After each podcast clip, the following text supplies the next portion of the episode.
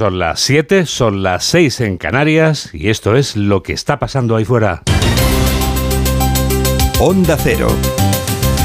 Noticias fin de semana. Juan Diego Guerrero. Buenos días a todo el mundo. Este domingo no es solo el final de un mes, sino el comienzo de otro que también es el comienzo de otro año más. Porque llega el mes de las flores, un año más. Pero llega también la temperatura primaveral estable o esto es una asechanza en la que nos espera embozada una nueva subida del termómetro Mamen Rodríguez Astre. Sí, Juan Diego, seguimos subidos en una noria, hoy sube, mañana baja y hoy lo que toca es perder grados. El descenso será más significativo y ya porque a partir de esta noche volverán a subir las temperaturas en muchas zonas. Pasaremos hoy menos calor, pero ganaremos estabilidad. Los chubascos y las tormentas quedan acotados a Pirineos, el nordeste de Cataluña y algo de lluvia también en el norte de Galicia y en el área cantábrica. Hoy toca viento del norte, cierzo en el Ebro, poniente en el estrecho y tramontana en el Ampurdá y Menorca. Y ahora tocan los titulares de apertura con Carlos León. Quedan cuatro domingos para las elecciones municipales en 12 comunidades autónomas. Los partidos políticos siguen lanzando sus propuestas y criticando al adversario. Pedro Sánchez estuvo en Navarra y Núñez Feijo en Galicia. Lo que tenemos que hacer es reforzar pues la educación, que es lo que estamos haciendo, la universidad, que también es lo que estamos haciendo, pero fundamentalmente la formación profesional y alinearla con ese cambio de modelo productivo, esos fondos europeos que están modernizando nuestra industria. Es el milagro de los peces y de los pisos. Dijo que iba a hacer 20.000 en el inicio de la legislatura. Después llegó el ministro Ábalos y dijo que no, que 100.000. Me imagino que le cesaron por ello. Pues no. Ahora descubrimos que va a hacer 183.000. Este domingo, encuesta de Sigma 2 para el diario El Mundo. Barómetro mensual que indica que el PP igualaría en votos a toda la izquierda y que si se une a Vox lograría la mayoría absoluta. Feijó obtendría 137 escaños por los 99 de Pedro Sánchez. Yolanda Díaz se queda en 32 y Belarra, con Unidas Podemos, solo lograría 6. Por su parte, Vox alcanzaría los 39 escaños. Irene Montero, contraria a la reforma de la ley del solo sí es sí que entró en vigor este sábado. La ministra de Igualdad ha criticado el acuerdo entre su socio de gobierno, el PSOE, y el Partido Popular para modificar su ley. Sigue pensando que no hacía falta modificarla. Ya está publicado en el BOE un retroceso en derechos de las mujeres en la parte penal de la ley solo sí es sí. Y a pesar del retroceso que PSOE y PP han perpetrado en la parte penal, el Estado tiene responsabilidades con ellas. Una tormenta obliga a desalojar a 18.000 personas del festival Warm Up de Murcia. Las fuertes lluvias y las rachas de viento han obligado a desalojar a los 18.000 asistentes del festival con la cancelación de todos los conciertos previstos. Taiwán detecta 10 cazas y 6 buques de guerra chinos en las inmediaciones de la isla. Han comprobado como esta madrugada uno de los cazas chino han cruzado su espacio aéreo y las Fuerzas Armadas taiwanesas han monitorizado la situación y respondido con el despliegue de aeronaves, embarcaciones y sistemas de misiles terrestres. Cinco muertos en las carreteras españolas en lo que va de puente del 1 de mayo. Datos facilitados por la DGT desde las 3 de la tarde del viernes y hasta las 8 de la noche de este sábado. De los cinco muertos, tres eran motoristas. Detenidas 18 personas por una reyerta en Madrid entre miembros de la banda Dominican Don't Play. Entre las personas detenidas por la Policía Nacional hay ocho que son menores de edad y además dos mujeres, por su presunta implicación en la reyerta que tuvo lugar en la madrugada de este sábado a las puertas de la discoteca París en el barrio de Aluche, en el distrito de la Latina. Prisión provisional para el conductor del doble atropello mortal de Madrid. El juez del juzgado de instrucción número 41 de Madrid ha decretado esa prisión provisional comunicada y sin fianza de Pedro, el conductor que supuestamente atropelló a varias personas en el paseo de Extremadura de Madrid y que causó la muerte a dos de ellas. En deportes, el Barça está más cerca de ganar la liga. Gracias a su triunfo por 4-0 ante el Real Betis, el Real Madrid derrotaba por 4-2 a la Almería y el Elche por 4-0 al Rayo Vallecano. Además, hoy se celebra en el circuito de Jerez de la Frontera el Gran Premio de España de motociclismo y en Azerbaiyán el Gran Premio de Fórmula 1. En el Open de Tenis de Madrid, hoy juega Carlos Alcaraz ante el búlgaro Dimitrov. En la Liga de Fútbol Femenina, el Barcelona se podría proclamar hoy campeón si gana el Sporting de Huelva.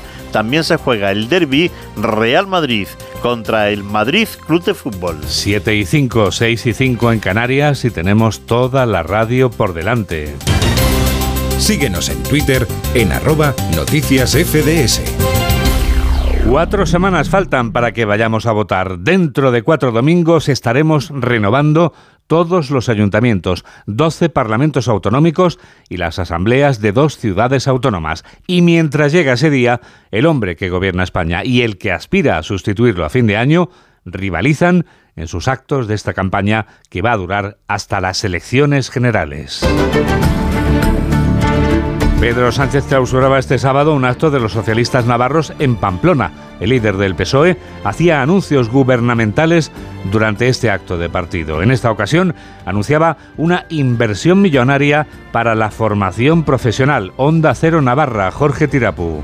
En su visita a Navarra con motivo de la celebración del Día de la Rosa, Pedro Sánchez volvía a realizar un nuevo anuncio, el cuarto en los últimos días, con la diferencia de que en lugar de vivienda fue en materia de formación profesional, a la que se van a destinar más de 1.300 millones de euros. Y, y, quiero haceros un anuncio aquí en Pamplona, ¿no? en Navarra, porque el próximo Consejo de Ministros vamos a aprobar 1.300 millones de euros para reforzar aún más la formación profesional en nuestro país. Llevamos invertidos 6.600 millones de euros a lo largo de esta legislatura, aprobada la ley de formación profesional y vamos a aprobar 1.300 millones de euros en la formación profesional.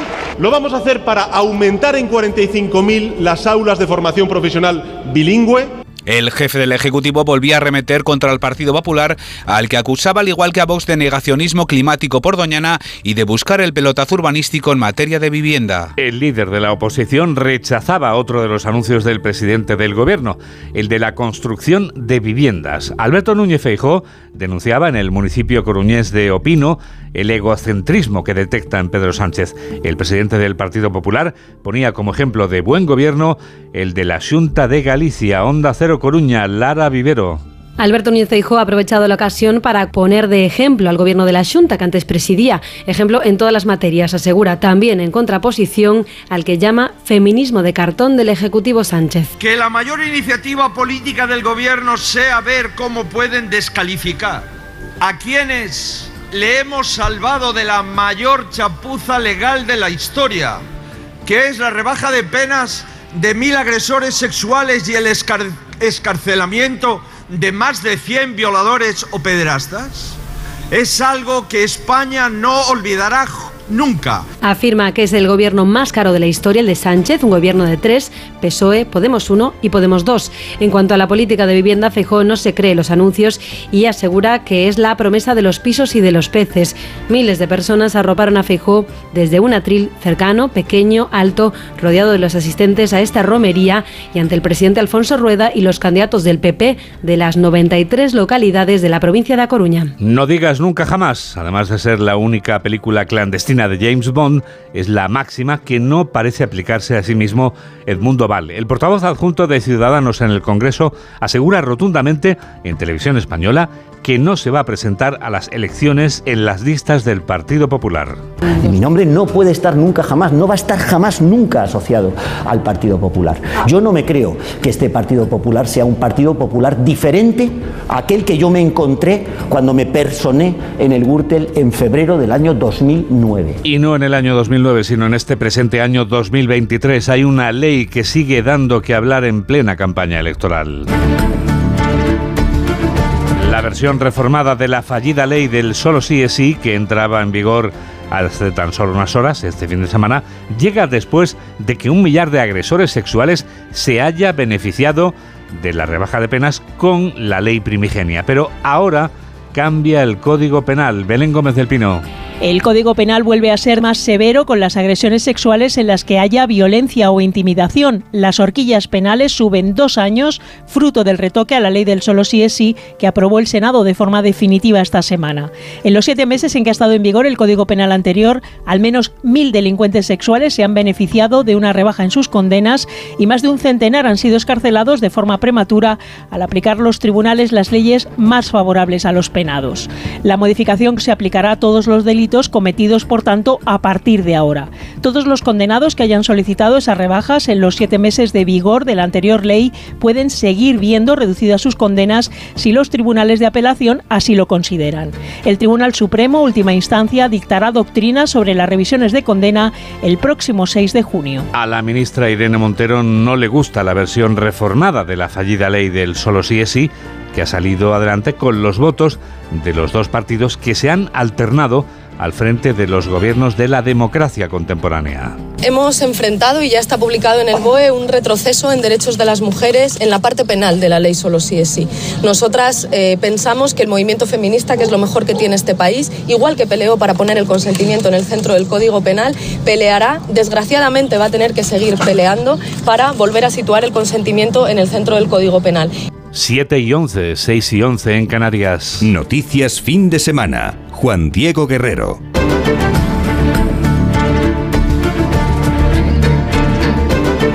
Y ahora Pedro Sánchez otra vez, pero en otro acto público. Pero la enésima y multitudinaria manifestación en Tel Aviv contra la reforma de la justicia promovida por el primer ministro israelí Benjamin Netanyahu es la que ha llevado a Pedro Sánchez a comparecer ahí, en un mensaje que se emitía hace tan solo unas horas. Informa la corresponsal de Onda Cero en Israel, Hanna Beris. La manifestación multitudinaria de anoche en Tel Aviv contra el plan de reforma judicial del gobierno de Netanyahu se abrió con un elemento sin precedentes, palabras de Pedro Sánchez dirigidas, según sus términos, a mis amigos israelíes. Nosotros en la Internacional Socialista siempre hemos luchado por la libertad, la igualdad, la justicia y la democracia, pero como muchos de vosotros sabéis, esos son valores que no podemos dar por sentados. Debemos promoverlos y protegerlos diariamente. Y ahora más que nunca la Internacional Socialista se solidariza con el pueblo de Israel. Queridos amigos, nos hallaréis siempre en la lucha por la democracia. Cabe señalar que Sánchez no habló como presidente de gobierno de España, sino como representante de la Internacional Socialista, cuyo logo aparecía inclusive en pantalla. Hora y media después de su discurso, el canciller israelí Eli Cohen se manifestó en forma crítica sobre sus palabras, pero no refiriéndose a Pedro Sánchez mismo, sino a los líderes de la protesta en Israel, acusándolos de no tener líneas rojas y de manchar el nombre de Israel, según sus términos, fuera de fronteras. La sequía se ha deslizado también entre los argumentos de la campaña electoral aquí en España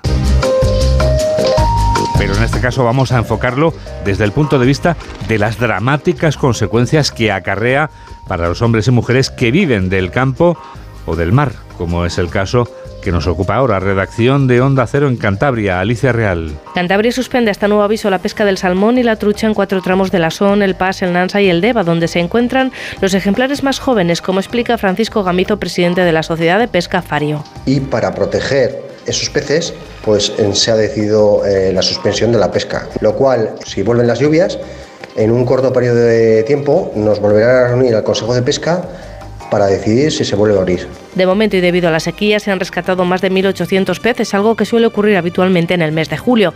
Lo que se hará estos días es mantener la vigilancia en las zonas donde se ha prohibido la pesca de forma temporal. Cuando llueva y los cauces aumenten, se levantará esa suspensión.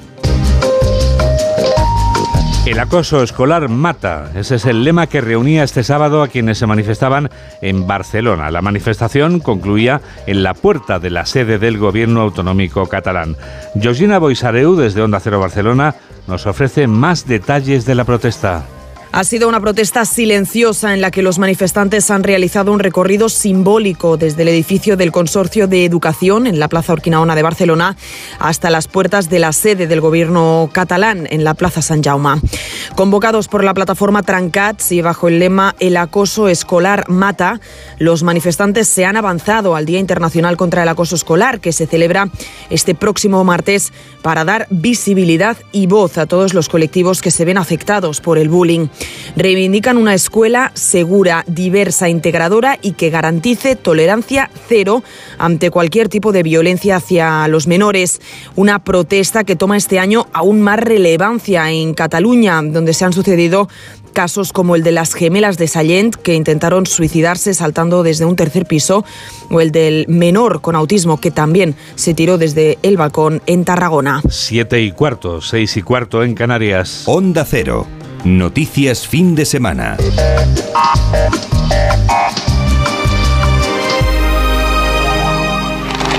El campeonato de MotoGP ayuda también a que el sector turístico haga caja durante este fin de semana XL. El Gran Premio de España de Motociclismo ayuda a que la ocupación hotelera roce casi el 90% en la provincia de Cádiz. La ciudad de Jerez de la Frontera está viviendo intensamente esta prueba del Mundial con este rugir de motores. Honda Cero Jerez, Leo Galán. El caso es que el rugir de los motores en el circuito de Jerez Ángel Nieto llega como agua de mayo y se deja notar en el ambiente tanto en la ciudad de Jerez como en las localidades del entorno. La provincia de Cádiz ha recuperado el ambiente motero de antes de la pandemia con un fin de semana que tiene una ocupación hotelera por encima del 87% en el caso provincial y más del 98% en el caso de la ciudad de Jerez. Como cada año, Jerez se convierte estos días en la capital del motociclismo con la celebración de este Gran Premio. En cuanto a la previsión económica, se espera que el impacto de la celebración supere los datos del pasado año, cifrado en 25 millones de euros. Una cantidad económica que se reparte no solo en Jerez, sino que beneficia a localidades del entorno, como es el caso de Arcos, el Puerto Rota, Sanlúcar o la propia capital. Este domingo sigue el espectáculo en el Castillo de Belmonte, un municipio conquense en el que se celebra el Campeonato Mundial de Combate Medieval. Tienes tiempo si quieres ir a verlo porque el Mundial acaba el martes que viene. Onda Cero Cuenca, Lorena Mayordomo.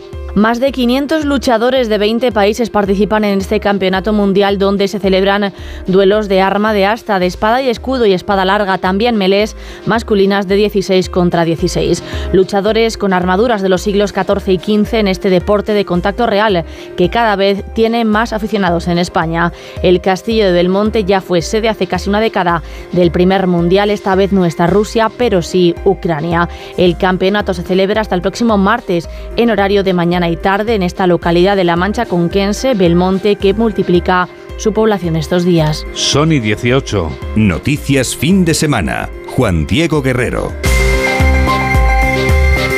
Casi 53 millones de euros es el presupuesto con el que contará el Gran Teatro del Liceo de Barcelona para la nueva temporada, que acaba de ser presentada y que supondrá el final de la deuda histórica. Montse Valls, desde Onda Cero Barcelona, nos habla de la nueva temporada del teatro más antiguo de la ciudad condal.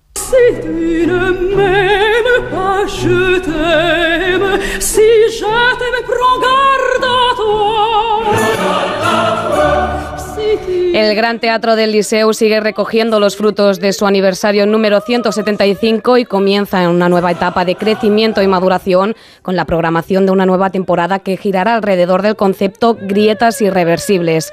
Una programación que incluye composiciones de nueva creación, pero también recuerda grandes clásicos de la ópera. Davant d'aquestes notícies, eh, d'aquestes esquerdes, podríem dir, irreversibles, però formulem... A esta combinación se refiere el director artístico del Liceu, Lluís García del Gomar, cuenta que el concepto grietas irreversibles sale a partir del contexto actual, un contexto incierto y complejo donde las nuevas creaciones y los clásicos se unen para mostrar la fuerza del sector artístico.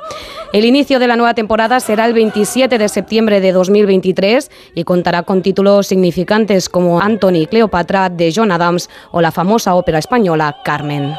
Són una mostra de l'equilibri entre les opcions que en dic tradicionals, el Valentí en, parlant aquest matí en deia emblemàtiques. Como explica el presidente del Liceu, Salvador Alamany, la combinación entre la innovación y las obras clásicas tiene el objetivo de crear un equilibrio en la programación, intentando llamar la atención del público más joven. También tiene que ayudar al Liceu a crear su camino hacia la singularidad y la excelencia. Esta nueva temporada contará con un presupuesto de 52,8 millones de euros, lo que representa un 12% más que en la temporada pasada. Además, será la temporada que pondrá fin a la deuda histórica del teatro que se inició el 2012, un punto de inflexión, según el presidente, que los deja abrir una nueva etapa con menos carga financiera y que permitirá aumentar la creatividad.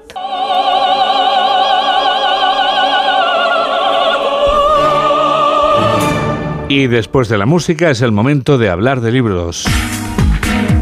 Hablamos de libros con Paco Paniagua. París éramos nosotros. Es una novela que narra la extraordinaria vida de un hijo de labradores exiliado en Francia que se enamora de una jovencísima catalana también refugiada.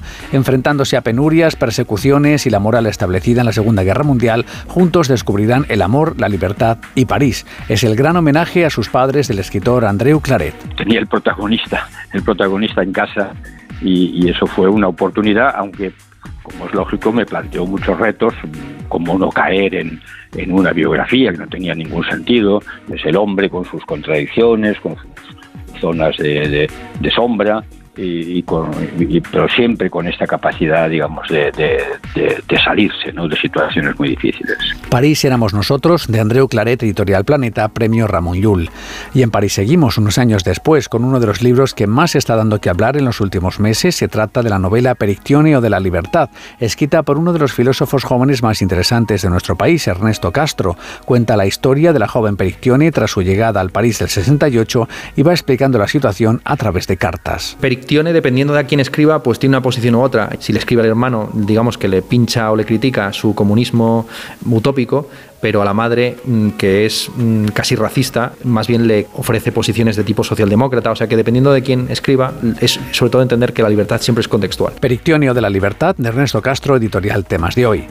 Y uno de los colectivos que más polémica últimamente está logrando es el de la nueva generación de activistas climáticos que no dudan llevar a cabo protestas en museos o espacios públicos diversos. El periodista Rafael Ordóñez ha escrito un libro en el que nos da explicaciones interesantes sobre este fenómeno. Se trata de Amor y Furia. Uno puede estar en contra de, de, este movimiento, pero puede entender perfectamente la, la, importancia del cambio climático. Esto no es contradictorio. Lo único que refleja es el hecho social de que este activismo, esta contestación frente a esto está creciendo. Amor y furia, activismo frente a la emergencia climática, de Rafael Ordóñez, editorial Tres Hermanas. Enseguida vamos a constatar, gracias a Javier Urra, que nos está esperando ya, que todo en esta vida tiene una explicación que es psicológica. Hola, soy Rebeca Marín y yo también escucho Noticias Fin de Semana de Onda Cero con Juan Diego Guerrero.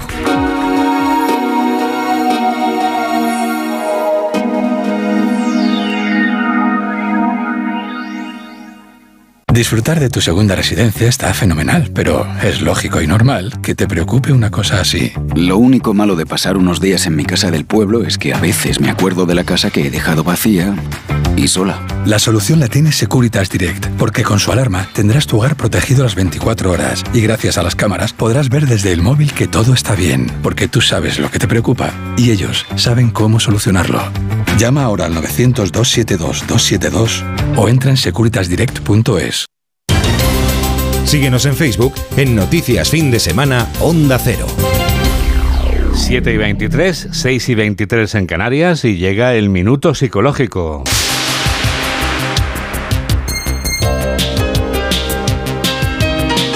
Javier Urra responde durante un minuto a la pregunta ¿Por qué vivir? ¿Para quién he vivido? No sobreprotejamos a nuestros niños, fortalezcamos su carácter. Transmitamos desde todos los ángulos y actividades lo enseñado por Ortega y Gasset. La vida nos es dada, pero no nos es dada hecha. La vida es un quehacer. Hay que invitar a los más pequeños a ser protagonistas de su crecimiento personal cada día de su vida para no perderse en el existir dentro de sí mismos, para entender la unicidad e importancia en y con el otro, para sentirse concernidos, responsables, libres, obligados a escoger, a resolver dilemas. Elegir el propio ser. No cabe la evasión, sino la vocación, el compromiso, que el resto de los congéneres esperan de su talento, esfuerzo, creatividad, una generosa entrega que dé continuidad a lo heredado de los que ya nos antecedieron, que se proyecte en los que nos continuarán. La voluntad de sentido exige cooperar, saberse ciudadano, superar el individualismo, ese empobrecedor egoísmo. Consolidar el sentido de la existencia demanda una trascendencia personal, un, fíjense, anticipar la última pregunta, ¿para quién he vivido? Una vida sin arraigo social es una vida sin sentido. El riesgo de la separación radical de grupos de pertenencia, de actividades comunes, y siguiendo a Durkheim, están en la base del vacío existencial. La sociedad, esta la nuestra, la occidental, la contemporánea, con su cultura secular, donde se aplaude el aquí y el ahora y se idolatra al cliente en una búsqueda permanente de una efímera felicidad consumista, zarandea al individuo que no encuentra asidero existencial.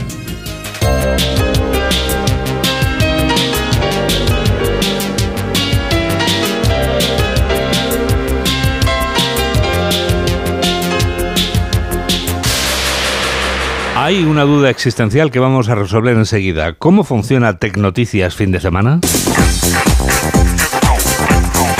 La duda la va a resolver Mamen y es sencillo. ¿Cómo funciona esto de escuchar, Mamen, la radio Onda Cero en cualquier lugar del mundo? ¿Es fácil o difícil? Es súper fácil, Juan Diego. Súper fácil. Espectacular. Muy bien. www.ondacero.es. A partir de ese momento puedes hacer lo que quieras, escucharnos en directo, escuchar el programa que más te interese, entero, por trocitos, escuchar podcast, leer noticias, ver vídeos. Es que tú pide y la web de Onda Cero te lo da. Y ahora mismo nos puedes escuchar, estés donde estés. Por ejemplo, estás en París, seguro que nos estás escuchando con una claridad meridiana. Así que aprovechamos para saludar a todos los que nos siguen desde la France. Bonjour. Una red social muy importante es Facebook. ¿Cómo hacemos para conectar con el grupo? Pues ahí nos tenemos que apuntar en facebook.com y en el buscador poner noticias fin de semana de Onda Cero. Si es que te lo damos todo hecho, no hay que hacer nada, es muy fácil. Es muy fácil en esta tecnovisión de la realidad también conectar a través de la cuenta de Twitter. En Twitter somos arroba noticias FDS. Esto que ponías en la cara un gesto como preguntándote ¿Why reason? Pues porque creo que somos, Somos noticias fin de semana. Y tenemos otra red social más que es la de las fotos, Insta. Guerrero-Juan Di. ¿Qué le dices a esa oyente inquieta que ahora mismo se pregunta ¿dónde está la música que me mola tanto y que suena en noticias fin de semana? ¿Hay una playlist quizá?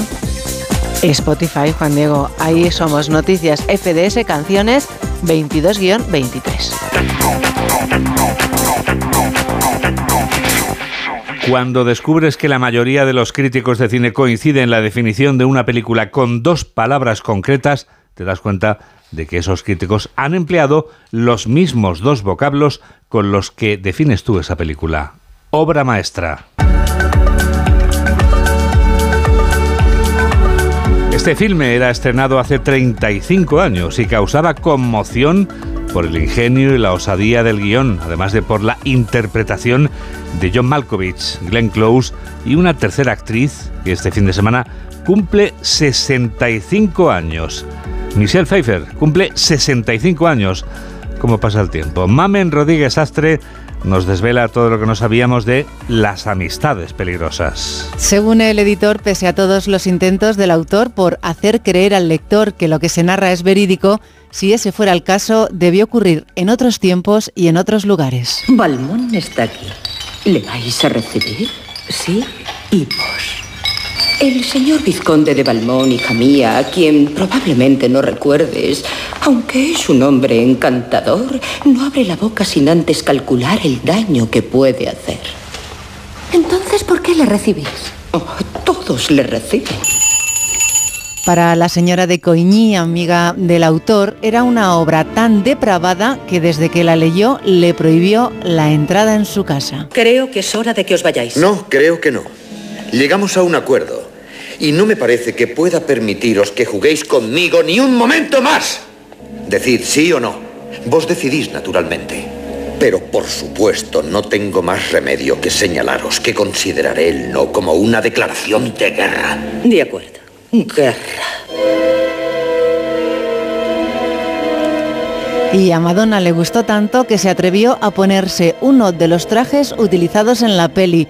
Lució el mismo que lleva Glenn Close en esta escena y así de esa guisa salió a cantar Vogue en los premios MTV de 1990. Quiero que veáis, cueste lo que cueste a Madame de Tourvel. Quiero que le digáis que no puedo explicarle rompí con ella como lo hice, pero que desde entonces mi vida ha sido inútil. Le clavé la espada más profundamente Y ahora necesito que me ayudéis a retirarla. Y en esta escena, la del duelo, está rodada en el castillo de Vicens, el mismo en el que murió Enrique V de disentería, donde Matajari fue ejecutada y la prisión del marqués de Sade durante siete años. Seducir a una mujer famosa por su estricta moralidad, su fervor religioso y la felicidad de su matrimonio. ¿Qué podría darme mayor prestigio?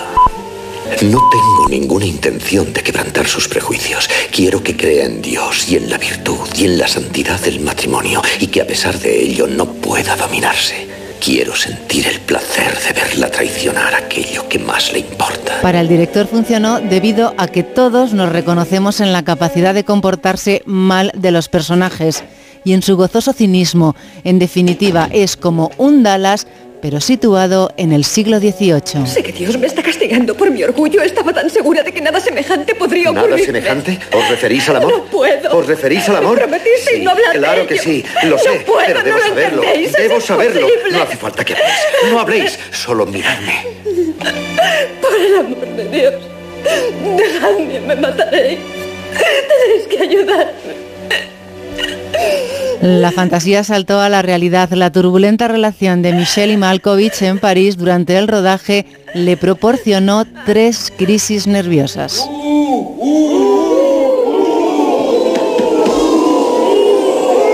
Y no gustó nada que Glenn Close no se llevara el Oscar, lo ganó Jodie Foster ese año y que ni siquiera fuera nominado John Malkovich.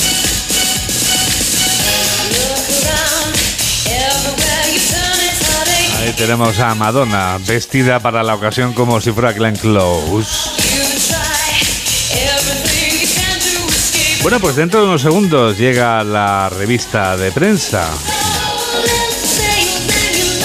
Llega una revista de prensa muy interesante, en la que además, dentro de muy poquito, en ella vamos a hablar de Sabino Méndez.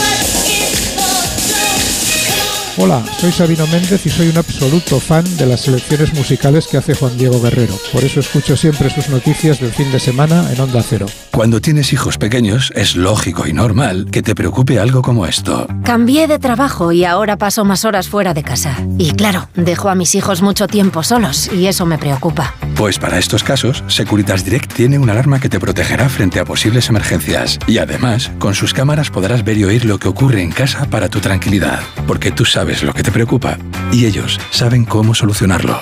Llama ahora al 900-272-272 o entra en securitasdirect.es. Síguenos en Twitter en arroba noticias FDS. Sony 33 llega a la revista de prensa y lo sabes. Queremos saber, Mamen, cuáles son los titulares que elige hoy el diario La Razón. Pues mira, apuesta por este titular, el Partido Popular solo negociará pactos de investidura con Vox el 28M. El plan secreto de Génova pasa por romper la coalición.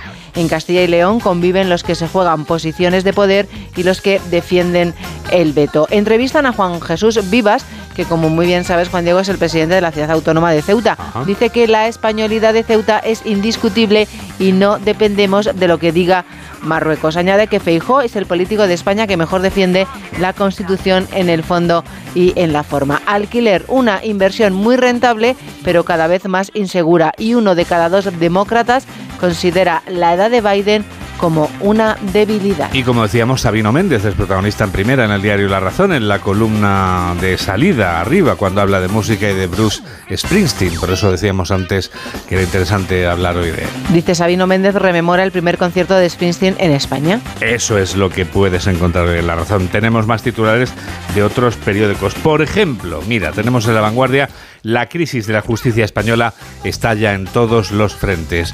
Los Obama en Montserrat. También Doñana, viaje al corazón de la disputa por el agua. Continúo yo. Continúas tú, por favor. Pues ahora voy a ir, Juan Diego, con el periódico de Cataluña. Bé. que titula Carlos III, una corona con demasiadas cargas. El rey de Inglaterra será coronado el sábado a los 73 años al frente de un país en crisis que deberá mantener unido y fiel a su monarca. El divorcio entre Macron y la calle se consuma. El grupo Jorge, 100 años de historia en el sector porcino, la Generalitat, que se plantea repetir las oposiciones tras el caos, eh, tras el caos Obama y Spielberg, que revoluciona Montserrat con su con su visita y el sufrimiento, un negocio millonario para algunos de los famosos. Son menos 25. El país diario de un cura pederasta hice daño a demasiados. Un ataque destruye una planta de combustible ruso en Crimea. Las huelgas salariales agravan la crisis de la justicia y recorrido por el avispero de los regadíos de Doñana. En el periódico ABC, la sequía lleva aún más ruina a la España despoblada. Correos insiste en su proyecto de avión de mercancías que ya ha dejado un agujero de 25 millones de euros. Sánchez fuerza otro litigio con Díaz Ayuso en el Constitucional por requerir, requerir aval, judicial para la eutanasia. Y en la sala de espera de los genocidas estamos preparados también para recibir a Putin, señala ABC, el director del Centro de Detención del Tribunal de la Haya. Y en el diario El Mundo, el PP iguala a las izquierdas y con Vox logra la mayoría absoluta. Este es el barómetro mensual del que ya hablábamos antes en titulares. Los pisos de la ruina de la Sareb, cuatro años sin lograr echar a los ocupas. Récord en la alta velocidad, pero aún se deben más de 358 millones por habitante. Y el Real Madrid Benzema y Lewandowski marcan en las goleadas del Real Madrid y el Barça. No me has preguntado. ¿Qué ha hecho el Barça? Pero si es que siempre juega los lunes últimamente. Bueno, pues se jugó ayer. Ah, que jugó ayer. ¿Y qué ha hecho el Barça, Juan Diego? Nos metió cuatro. ¿Al Betis? Sí. Anda, cuatro. Hasta ahora no había tenido que decir. Casi una manita. Casi la manita, sí. No, si dura más el partido nos hace la manita. Benzema y Lewandowski marcan en las goleadas de Madrid y Barça y aprietan la lucha por el Pichichi. Tú que tienes el pichichi en éxitos en esta parte de la revista de prensa María del Carmen en la que encuentras lo que los demás no son capaces de hallar, ¿qué has encontrado este domingo? Pues voy a empezar, Juan Diego, con la polémica que hay ahora mismo en Italia. ¿Cuál es? Tú, por ejemplo, si tuvieras que definir cuál es el símbolo que representa a España por ahí fuera, el toro, el toro, de el toro o las meninas, ¿no? Las meninas de Velázquez. Antes el toro quizá ya era la menina de Velázquez. Las meninas. Bueno, da igual. La Venus de Botticelli en Italia. Bien. Pues a la ministra de la Cultura de Cultura de allí de, ese país se le ha ocurrido convertirla en una influencer virtual y en la embajadora del turismo de Italia. ¿Mm? ¿Qué ha hecho? Pues por ejemplo, le ha puesto una minifalda, le ha subido en una moto a la Venus de Botticelli. Sí ¿vale? Partirá con una minifalda desde el Coliseo en bicicleta o en Vespa y se mostrará ante una pizza, un plato de espagueti o haciéndose un selfie en la Plaza de San Marcos de Venecia.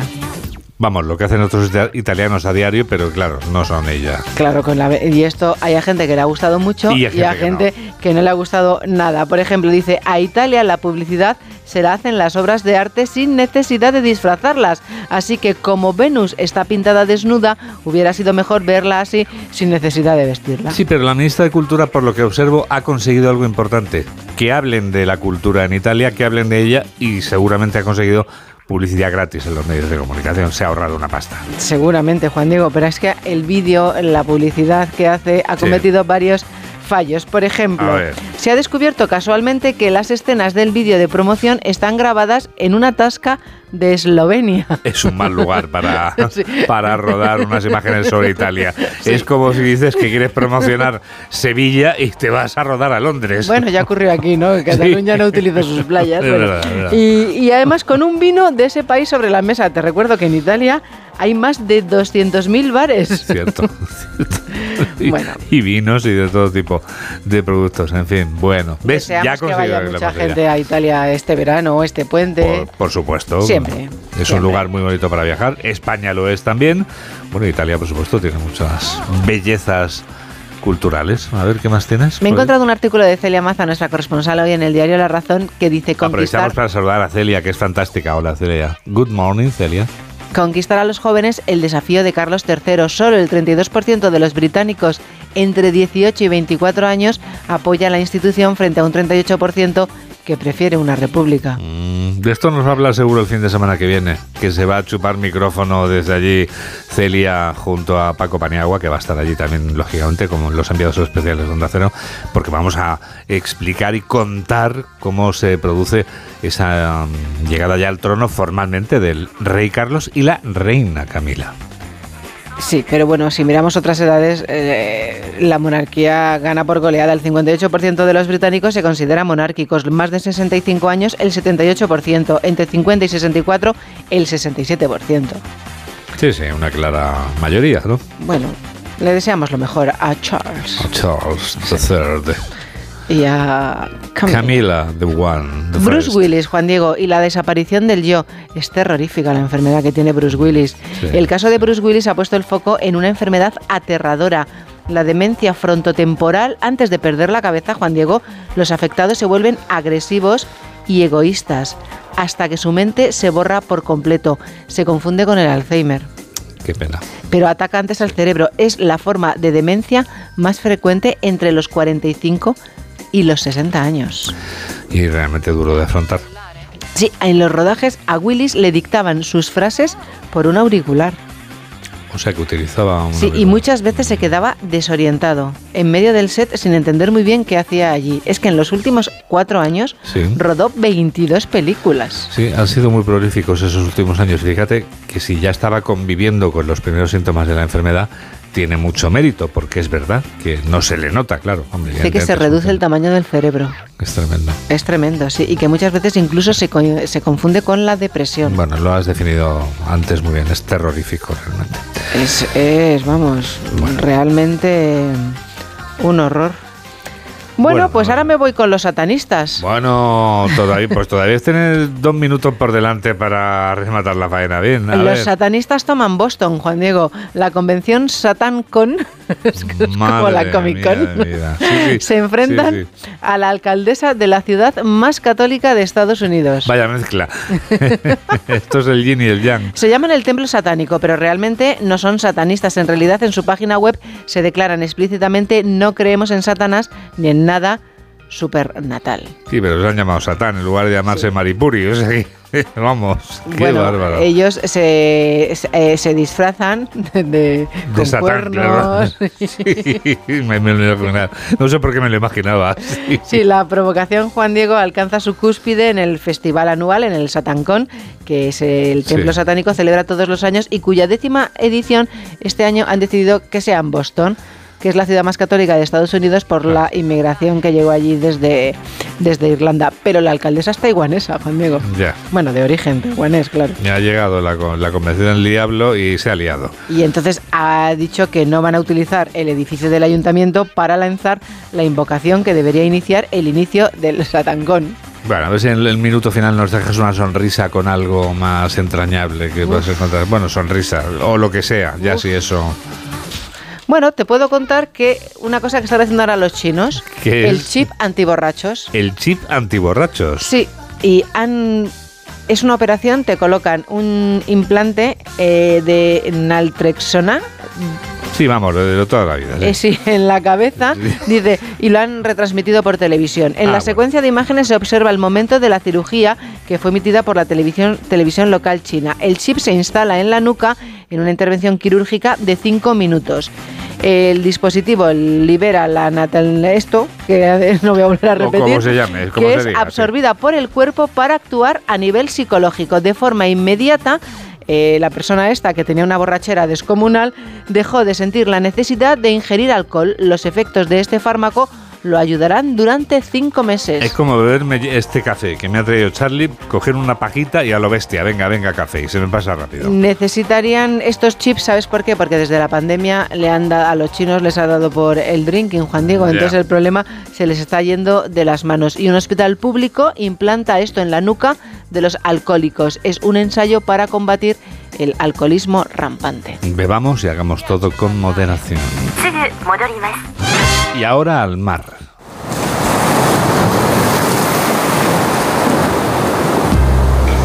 A buscar a nuestros aislados, como cada semana, cada uno desde uno de los dos archipiélagos, dando una visión de la realidad muy diferente a la peninsular. El Cadímetro va desde Onda Cero Mallorca y Gustavo de Dios, que es quien empieza hoy desde Onda Cero Canarias.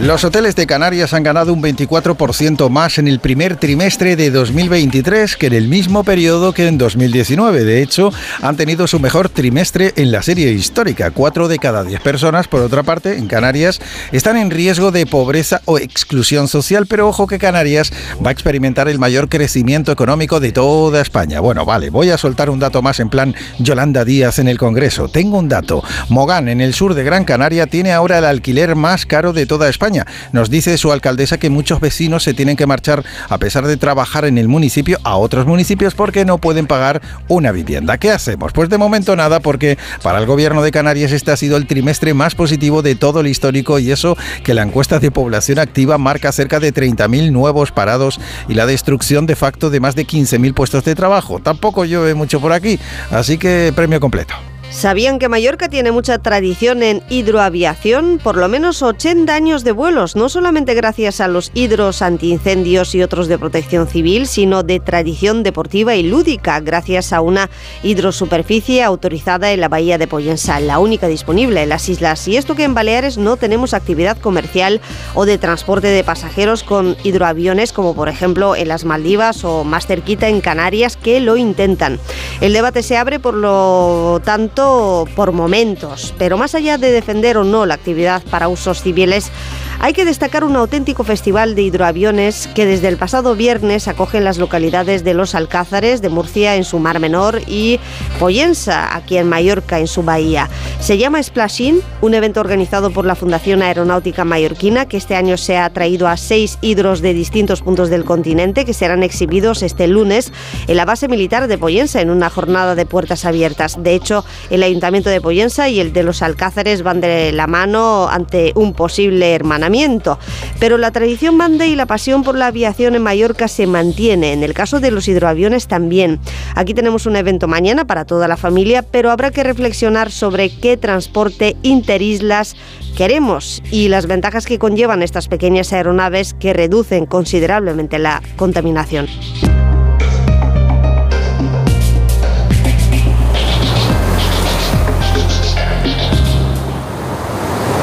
8 menos 13, 7 menos 13 en Canarias. Y llegados a este punto...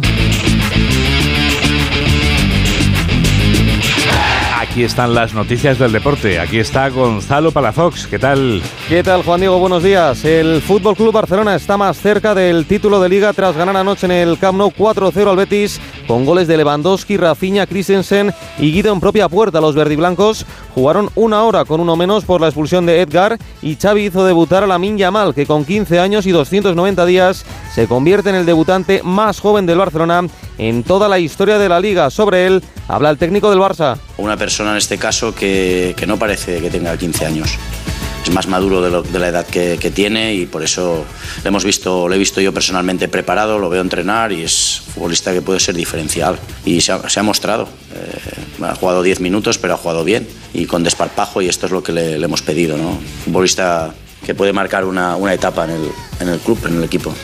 Por su parte, el Real Madrid se impuso 4-2 al Almería en el Santiago Bernabéu con un hat-trick de Karim Benzema y un gol de Rodrigo Goes. Lázaro y Robertone marcaron para los indálicos. Vinicius y Camavinga vieron la cartulina amarilla y por acumulación se perderán la visita de los blancos a Noeta. Además, Vinicius se marchó con molestias tras recibir un golpe en su rodilla en rueda de prensa. Su técnico Carlo Ancelotti salió en su defensa. Que es bastante sorprendente que en esta temporada ha tenido 10 amarillas, que me parece no la tiene eh, el medio centro más feo de la liga, no tiene 10 amarillas. Yo creo que han sacado demasiada tarjeta a él y menos a las patadas que le han dado a él. Y también ayer el colista, el Elche, se impuso 4 0 al Rayo Vallecano en el Martínez Valero. El conjunto de Andón Iraola jugó más de 60 minutos con 10 hombres por la expulsión de Leyen. Para hoy, cuatro partidos más a las 2 de la tarde en el nuevo Mirandilla. La lucha por la permanencia se mide en el Cádiz, décimo séptimo con 32 puntos y el Valencia, décimo sexto con 33 a las 4 y cuarto. En la cerámica, el Villarreal, quinto con 50 puntos, recibe al Celta de Vigo, décimo tercero con 39. A las 6 y media, otro de los duelos de la jornada por evitar el descenso en Cornellá. El español penúltimo con 28 puntos, recibe al Getafe ante penúltimo con 31 en el que será el regreso del nuevo técnico Pepe Bordalás. Me llamó el presidente y obviamente tengo que, tengo que echar una mano y eso sí, con la ayuda de todos, esto es un reto de todos, es un reto de nuestro. Eh, mío como, como entrenador, como máximo responsable. Y a las 9 de la noche el Atlético de Madrid regresa al estadio en el que levantó su última liga en Zorrilla. Los de Simeone, terceros a 5 puntos del Real Madrid, visitan al Valladolid decimocuarto con 35. No estará Jano Black, pero sí Antoine Grisman, que ayer en la rueda de prensa del Cholo recibió todos los elogios por parte del técnico argentino. Bueno, de Grisman hemos hablado siempre. Eh, cuando posiblemente muchos confiaban poco en que sea un jugador importante para el Atlético de Madrid, nosotros siempre eh, sostuvimos que creíamos y creemos que es uno de los jugadores más importantes de los que han pasado por el Atlético de Madrid en su historia. Esto en primera división, en segunda de la jornada sabatina destacar el triunfo de Levante ante el Alavés por 2-0 que coloca a los granotas segundos empatados con los babazorros para hoy. Cuatro encuentros más a las 2 de la tarde, Andorra Mirandés a las 4 y cuarto, Real Oviedo Ponferradina a las 6 y media, Granada Eibar. Y a las 9 de la noche Real Zaragoza Las Palmas. En fútbol internacional en la Premier a las 3 de la tarde, el rival del Real Madrid en Champions, el Manchester City, visita al Fulham. Y a las 5 y media se enfrenta al Liverpool y Tottenham en Anfield. Y en la Bundesliga a las 3 y media el Valle recibe Alerta de Berlín en Fórmula 1. A la una se disputa el Gran Premio de Azerbaiyán en Bakú. Tras el triunfo al sprint ayer del checo Pérez, Alonso acabó sexto y Sainz quinto tras un pequeño incidente entre ambos. Carlos me llevó contra el muro en la, en la curva 2, que ha sido un poco sorprendente. Ahora no, no, lo tengo en la cabeza, creo que era cuando estaba defendiendo de Hamilton en la resalida, ¿no? Bueno, defendiendo de lo que puedo, haciendo lo que puedo para mantenerme delante de, de Luis y luego me ha sorprendido Fernando también se ha unido a la batalla y obviamente me intenta hacer todo lo ancho que puedo ser ¿no? en, en, pista. Creo que ha sido una buena batalla y nada, es lo que hay.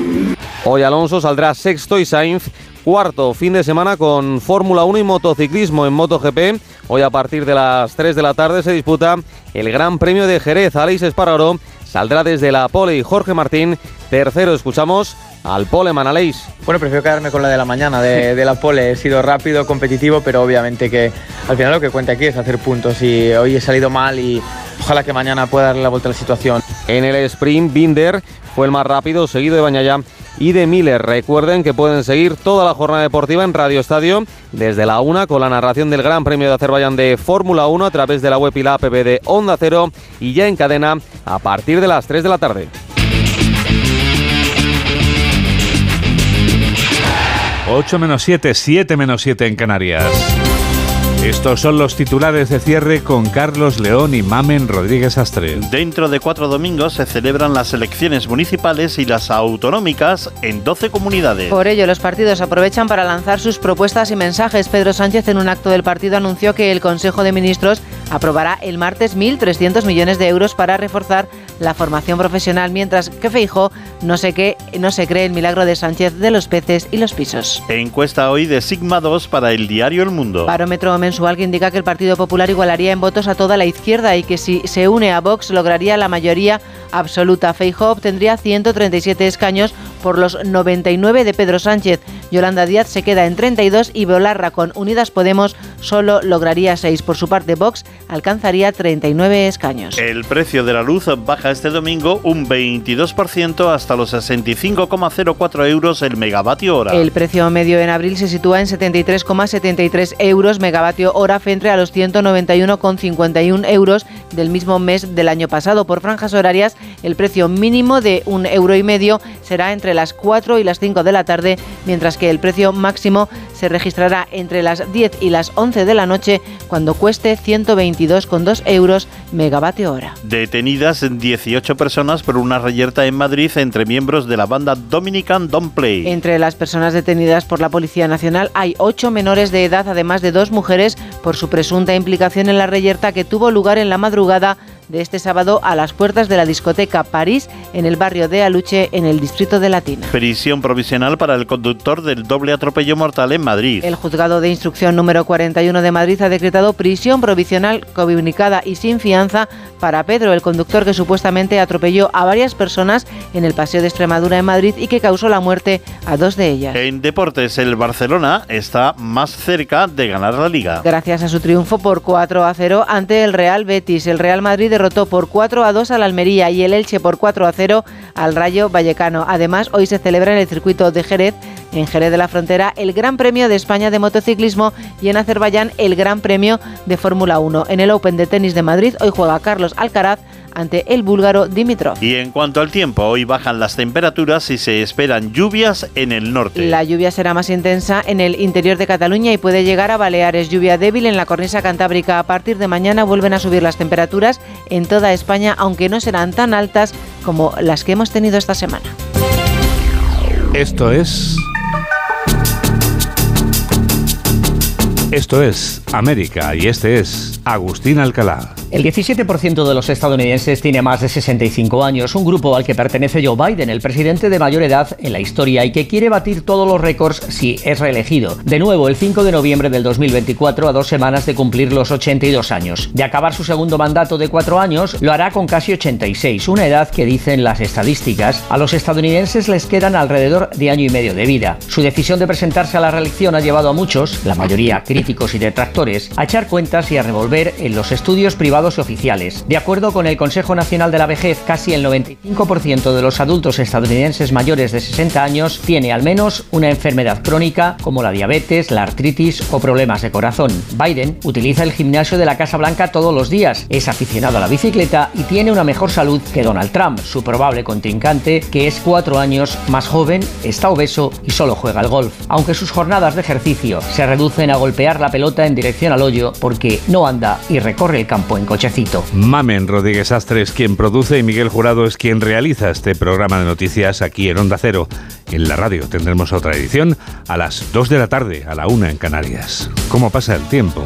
Nos despedimos ya con la música de los 80 que estamos escuchando durante este fin de semana, como esta canción de Tears for Fears, que se convertiría en el mayor éxito del pop del año 1985. Este Everybody Wants to Rule the World, todo el mundo quiere gobernar el mundo, que escuchamos en su Urban Mix era lanzado como single el día 22 de marzo y aquel día fue el primero del resto de la vida para esta banda inglesa.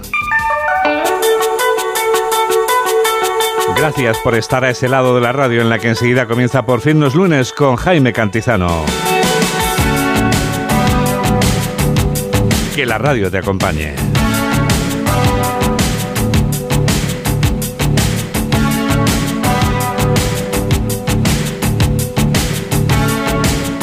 Adiós.